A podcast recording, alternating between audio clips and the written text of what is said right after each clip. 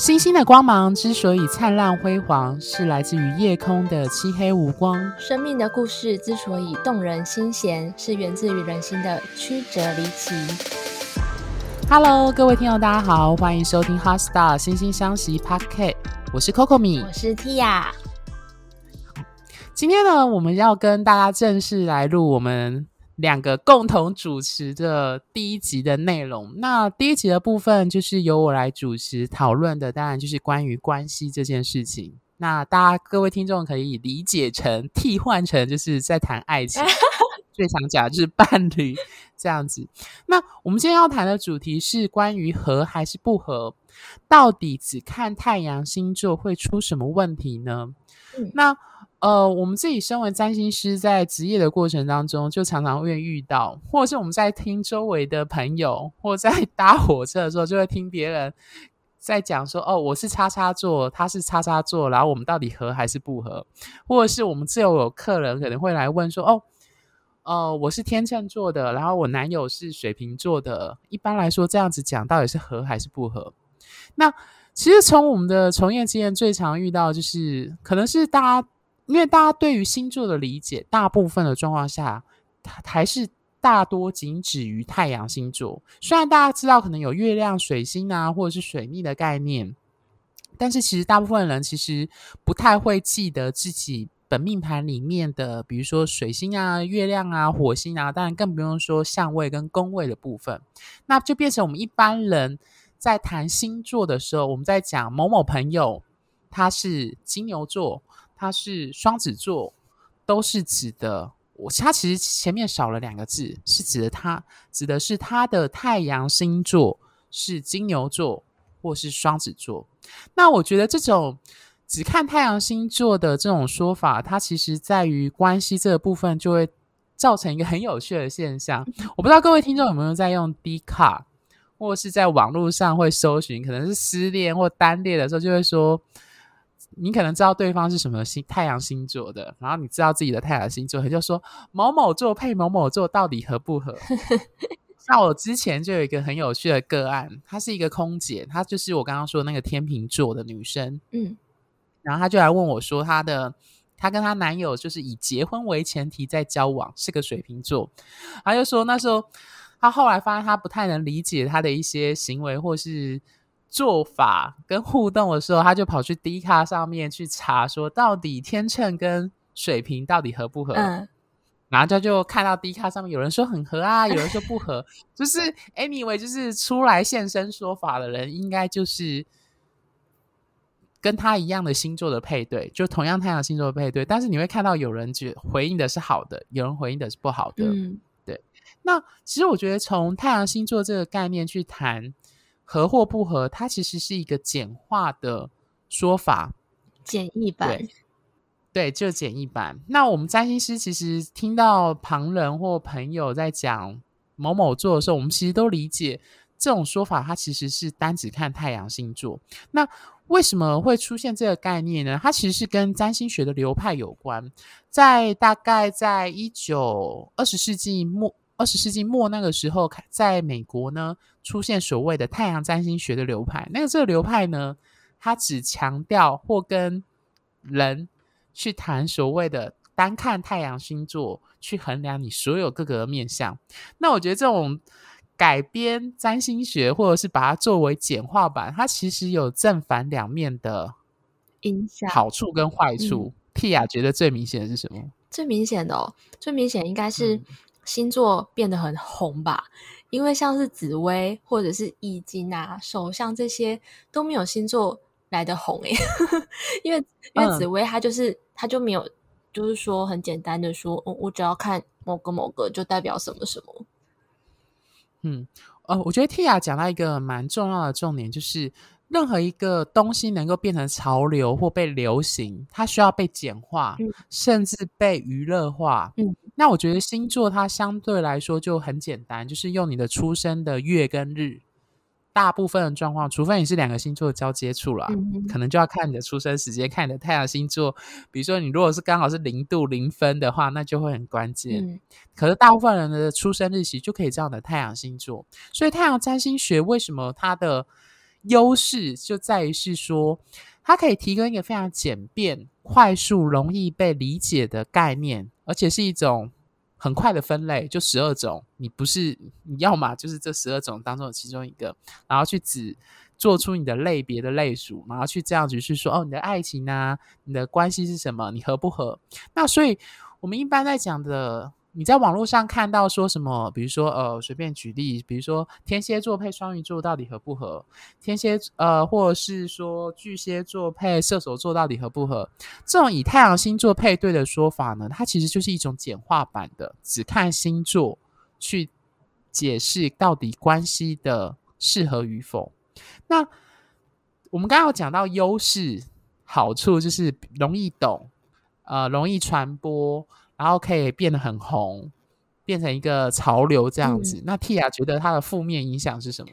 负面影响哦，嗯，对啊，我们就是只会看到片面，很就是我们资讯会变很少，因为。如果今天我只看一个对象，然后就看到哇，他是射手座的，跟我的狮子座好合哦，然后我就跟他在一起。但我忽略了，其实我要看他的月亮啊，他会怎么对他的情人啊？他的金星，他的喜好兴趣跟我一不一样啊？他的火星会不会，嗯、呃，他是一个慢郎中，然后我是一个急性子，我们就会变得资讯会太少。嗯，对天雅他其实讲到就是占星学，它其实它其实是非常的复杂的。那你要各位听众要知道，任何一个学问，它如果被过于简化，就被容那么容易就是被传播的话，它其实就会造成一个状况，就是它只告诉你结果，却没有告诉你过程和理由。而且这还有一个另外一个问题，就是说所谓的占星呢，星座只占里面的三分之一，所以你用这三分之一去。回推说占星全部由星座概念来表示，它其实是有蛮大的误差。因为占星学最大的三个元素就是星座、行星跟宫位。那其中，老实说，真正最重要的是行星，因为只有行星是演员，演员是最重要的。行星很难懂哦。欸、对对，大会人大家不会去理解行星是什么。对，对，所以 anyway 来说，为什么星座会那么？成为当今台湾呃最容易朗朗上口、最容易言谈或者是呃拉拉迪赛的时候，他也在讲的概念，是因为它已经被大众，特别是传媒不断的传播跟讲述，所以大家就可以很迅速的说哦，因为你是巨蟹座，你就是爱家；因为你是天蝎座，你就是爱记恨。好，我现在就是做一个非常不好的示范，就是占星示范这样。我们以前老师都开玩笑说，就是。他们在职业都要帮帮忙做排毒，就是说有一些很似是而非的说法，都必须要跟客户重新解释。嗯，那刚刚提到那个负面的部分，其中一个状况就是，对我们占星师职业来说最明显啊，就是很多时候我们要花很多时间去跟客户去解释说，巨蟹座跟爱家到底这两个东西是怎么被结合起来的。就是说，这样的说法是怎么来的？我们不会马上跟你说这个说法不对，可是问题是，很多人不会理解它的过程跟推论的理由。嗯哼，大部分人只听到就是呃书本上啊、电视上说的，就是爱家就没有了。再举一个很有趣的例子，我常常跟客户讲，就是大家讲到金牛座就想到什么？爱钱。对，然后我心里就会默默吐槽说：“你有哪个星座不爱钱？有没有？我有没有说很中很 大中心？”对，Anyway，我觉得这也是很有趣，就是说钱。的确跟金牛座很有关，它跟第二宫金牛座的金星有关。可是，一般人只会把它跟爱钱连接到跟金牛座有关，然后把记恨跟天蝎座连接，说天蝎座爱记恨，然后巨蟹座爱家，什么东西都加个爱，然后就把这个星座跟这个特质连接在一起。那这个连接它其实是有原因的，但是大家都常常只片面的记得那个。最快速、最好理解、最迅速，而且通常是最强烈，有时候是最耸动的那个概念，跟那个星座有关的概念才会连接在一起。那它的它没有过程跟理由的判断，就会让大家就觉得，嗯，可是我觉得我是巨蟹座啊，可是我不觉得我自己爱家，我我每天都很想离开家里，这样 我觉得我爸妈都很烦这样子，或者我觉得我不是我家的小孩，我是从垃圾场捡回来的这样子。Anyway，这时候我们就会说开玩笑说，第一个这个解释这个连结它其实是有问题的，第二个是你跟家人的关系，其实更重要的是月亮星座还有事宫，可能跟你的太阳星座。未必有那么直接的关联，所以简单来说，以刚刚的例子来举例，对我们占星师来说，月巨蟹的人绝对会比单只有太阳巨蟹的人会跟，如果你说要跟家这个东西跟连结的话，我们会觉得月巨蟹会更明显，因为月亮守护巨蟹座，月亮回到巨蟹座，在巨蟹座的这个方面的主题的特质会显得更强大，或者是你说更明明确这样子，嗯，对。好，所以，呃，我觉得这个带来一个很有趣的，我们现今台湾的对于星座的一个社会现象，就是每周运势啊，每天运势啊，大家都会说十二个星座每一天的运势，然后我心里就会默默跟客户说，就是你有想过吗？全台湾大概是两千三百多万人嘛，那我们就假设是两千四好了。Tia，我问你，两千四除以十二是多少？那么难？啊，这不是很简单吗？两千四两两百吗？对啊，两百。所以大家就是说，如果没有意外的话，应该是每个星座应该是两百万人，对不对？嗯哼，应该没错吧？就统计学的概念来说，嗯，对。好，那所以这样来说，今天如果有人说，嗯，今天的天秤座运势呢，爱情运呢，桃花极旺，可是但要注意，就是有小人。然后我就想说，嗯。今天有两百万的天秤座，今天都会发生这样的状况吗？大家懂我的意思吗？都会有小人，都会遇到小人。我的意思是说，单只看太阳星座，它其实有一定的局限。那我觉得这部分就回过来来说，那为什么占星师要写出这样的东西？我觉得第一个是苦衷啦，苦衷就是说大家还是要吃饭。我 我所谓吃饭，就是说大家还是要花，就是必须要写一个比较有娱乐，或者是某一种有一种。但他还是他有他的背后的那个算公式，如何算出、嗯、对，对算出这样的逻辑？嗯、对，他还是知道为什么要怎么算出太阳星座这个太阳天秤的这一周或今天的运势是什么？但是你如果把这个东西套用在全台湾两百万个天秤座的人身上，你一定会觉得好像很有很大的统计上的问题这样子。嗯、所以。占星师的苦衷就在于是说，他很难一个一个拿你的本命盘去推给你。我想没有人会做这件事，而且这样子没有赚钱，赚不了钱，然后可能养不活自己。所以，它其实带有一种娱乐性或一种参考性，但是它对你的精确度，特别是我们就个人命盘的推运或行运来说，它其实是有限的。嗯，Tia 有要补充的吗？嗯，差不多，跟你讲，你也是。这部分的概念是或立场是差不多的，对，对啊，对啊，对。嗯，OK。那你之前职业的时候，你有遇过常常遇到，就是有朋友或者是客户跟你讲说啊，我是叉叉座，然后我暧昧对象或我男友或女友是叉叉座，我到底合不合吗？没有哎、欸。然后你不会遇到有人一直问你这样问题哦？对，他们只会可能我我朋友嗯、呃、有新的恋情还在暧昧的阶段，然后他就会跟我，他就会问我说。他有时候可能不太懂他在想什么，然后我就会说：“哦，哦，那我帮你看看他的星盘。”看了之后，他就说：“哦，对耶，他感觉也是这样子。”就是很好，对至少他没有一开始就用对方的太阳星座去说：“嗯，理所当然就。”对，他们常常听我在讲，都有基本的 知识。嗯。呃，不过我觉得有时候太阳星座会变得一个很有趣的例子，就是，呃，它可能会常常被用来当做一个补偿或合理化某一些现象的说法。比如说我刚刚那个客户就是说啊，我真的不了解水瓶座男人在想什么，果然水瓶座都是怪胎，啊、水瓶座真的很难理解耶。好，我不知道我们的听众有没有水瓶座，一定有。我们要说他们的想法特别的有创意，特别呃，你要说前卫吧？对，社会就是需要这种人。你说站在世界的最前面，对对对对对。可是你知道我朋友有说一句话吗？先知跟疯子只有一线之隔。呃，各位观众，如果是水瓶座，记得找 Coco 米欧，这是他讲的。哎，没有，这是我某个朋友讲的，不是我说的。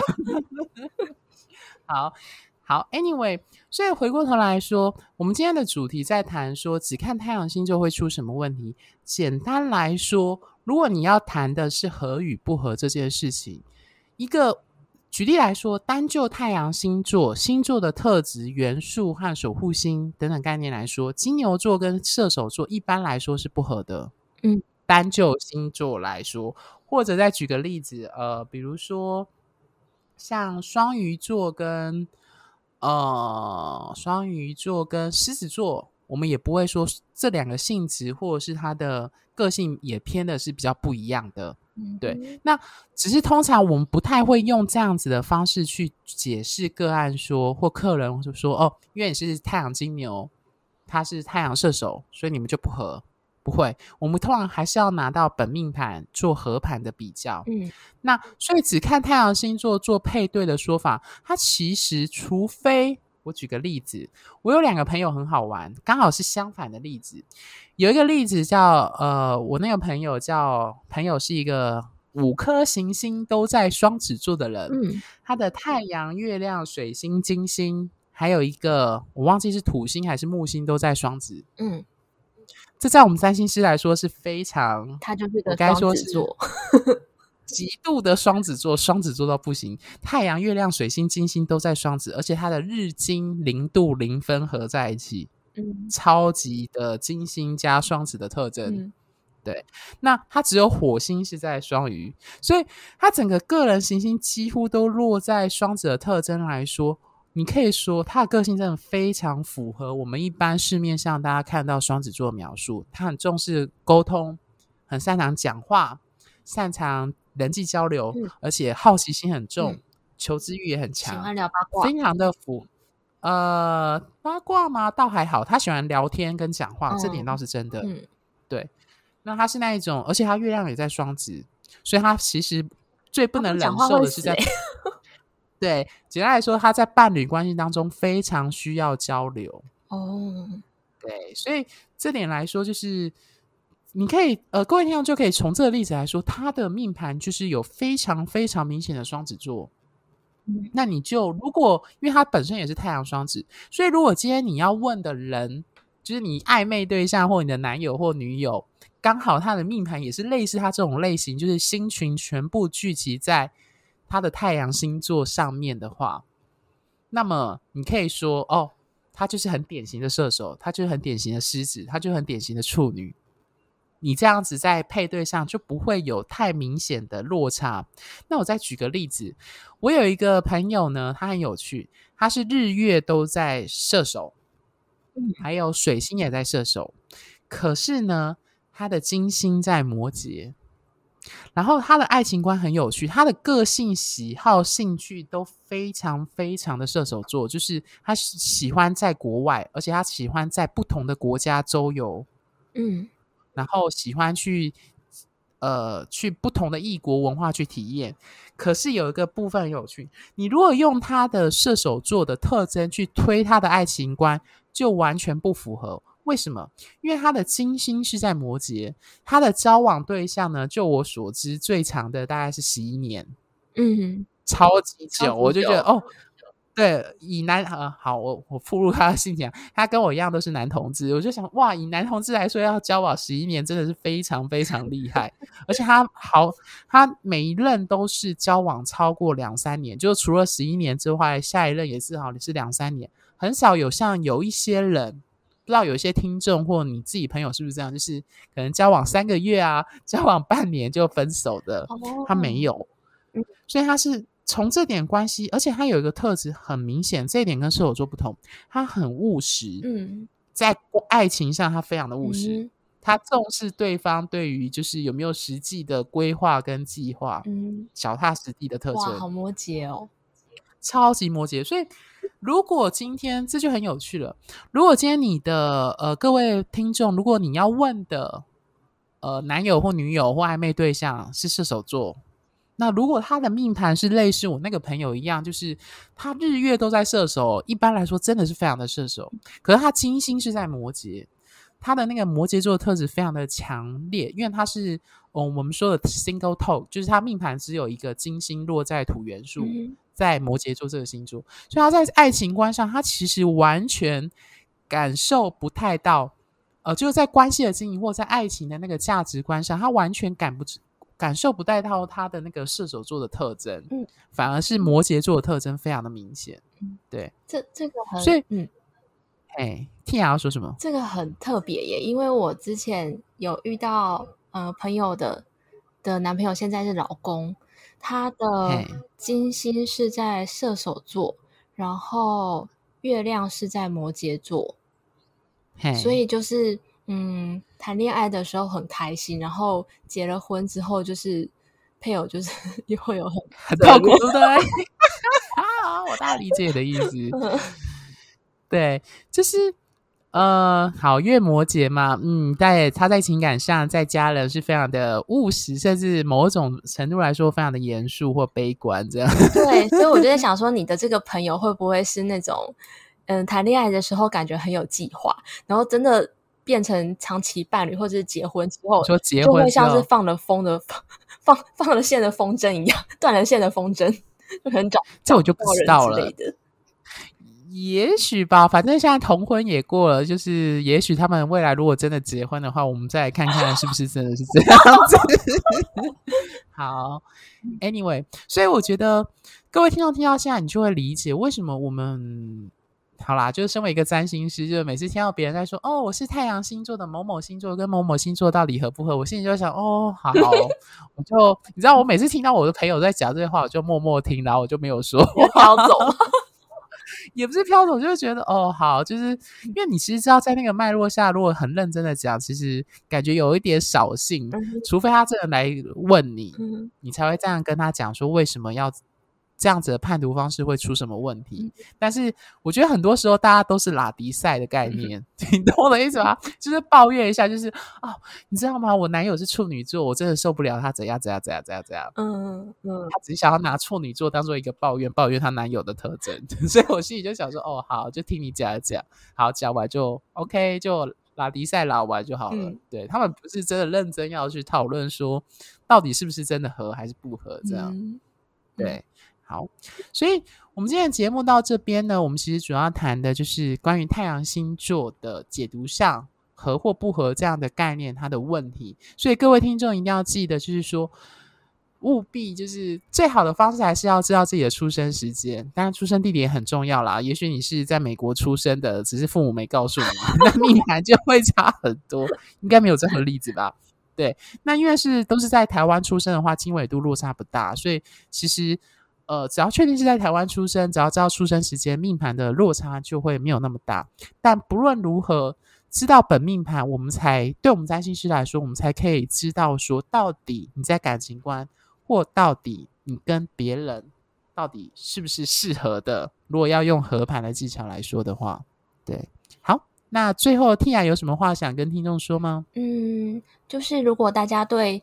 怎么看整个星盘有疑虑的话，就可以来找我们两个哦。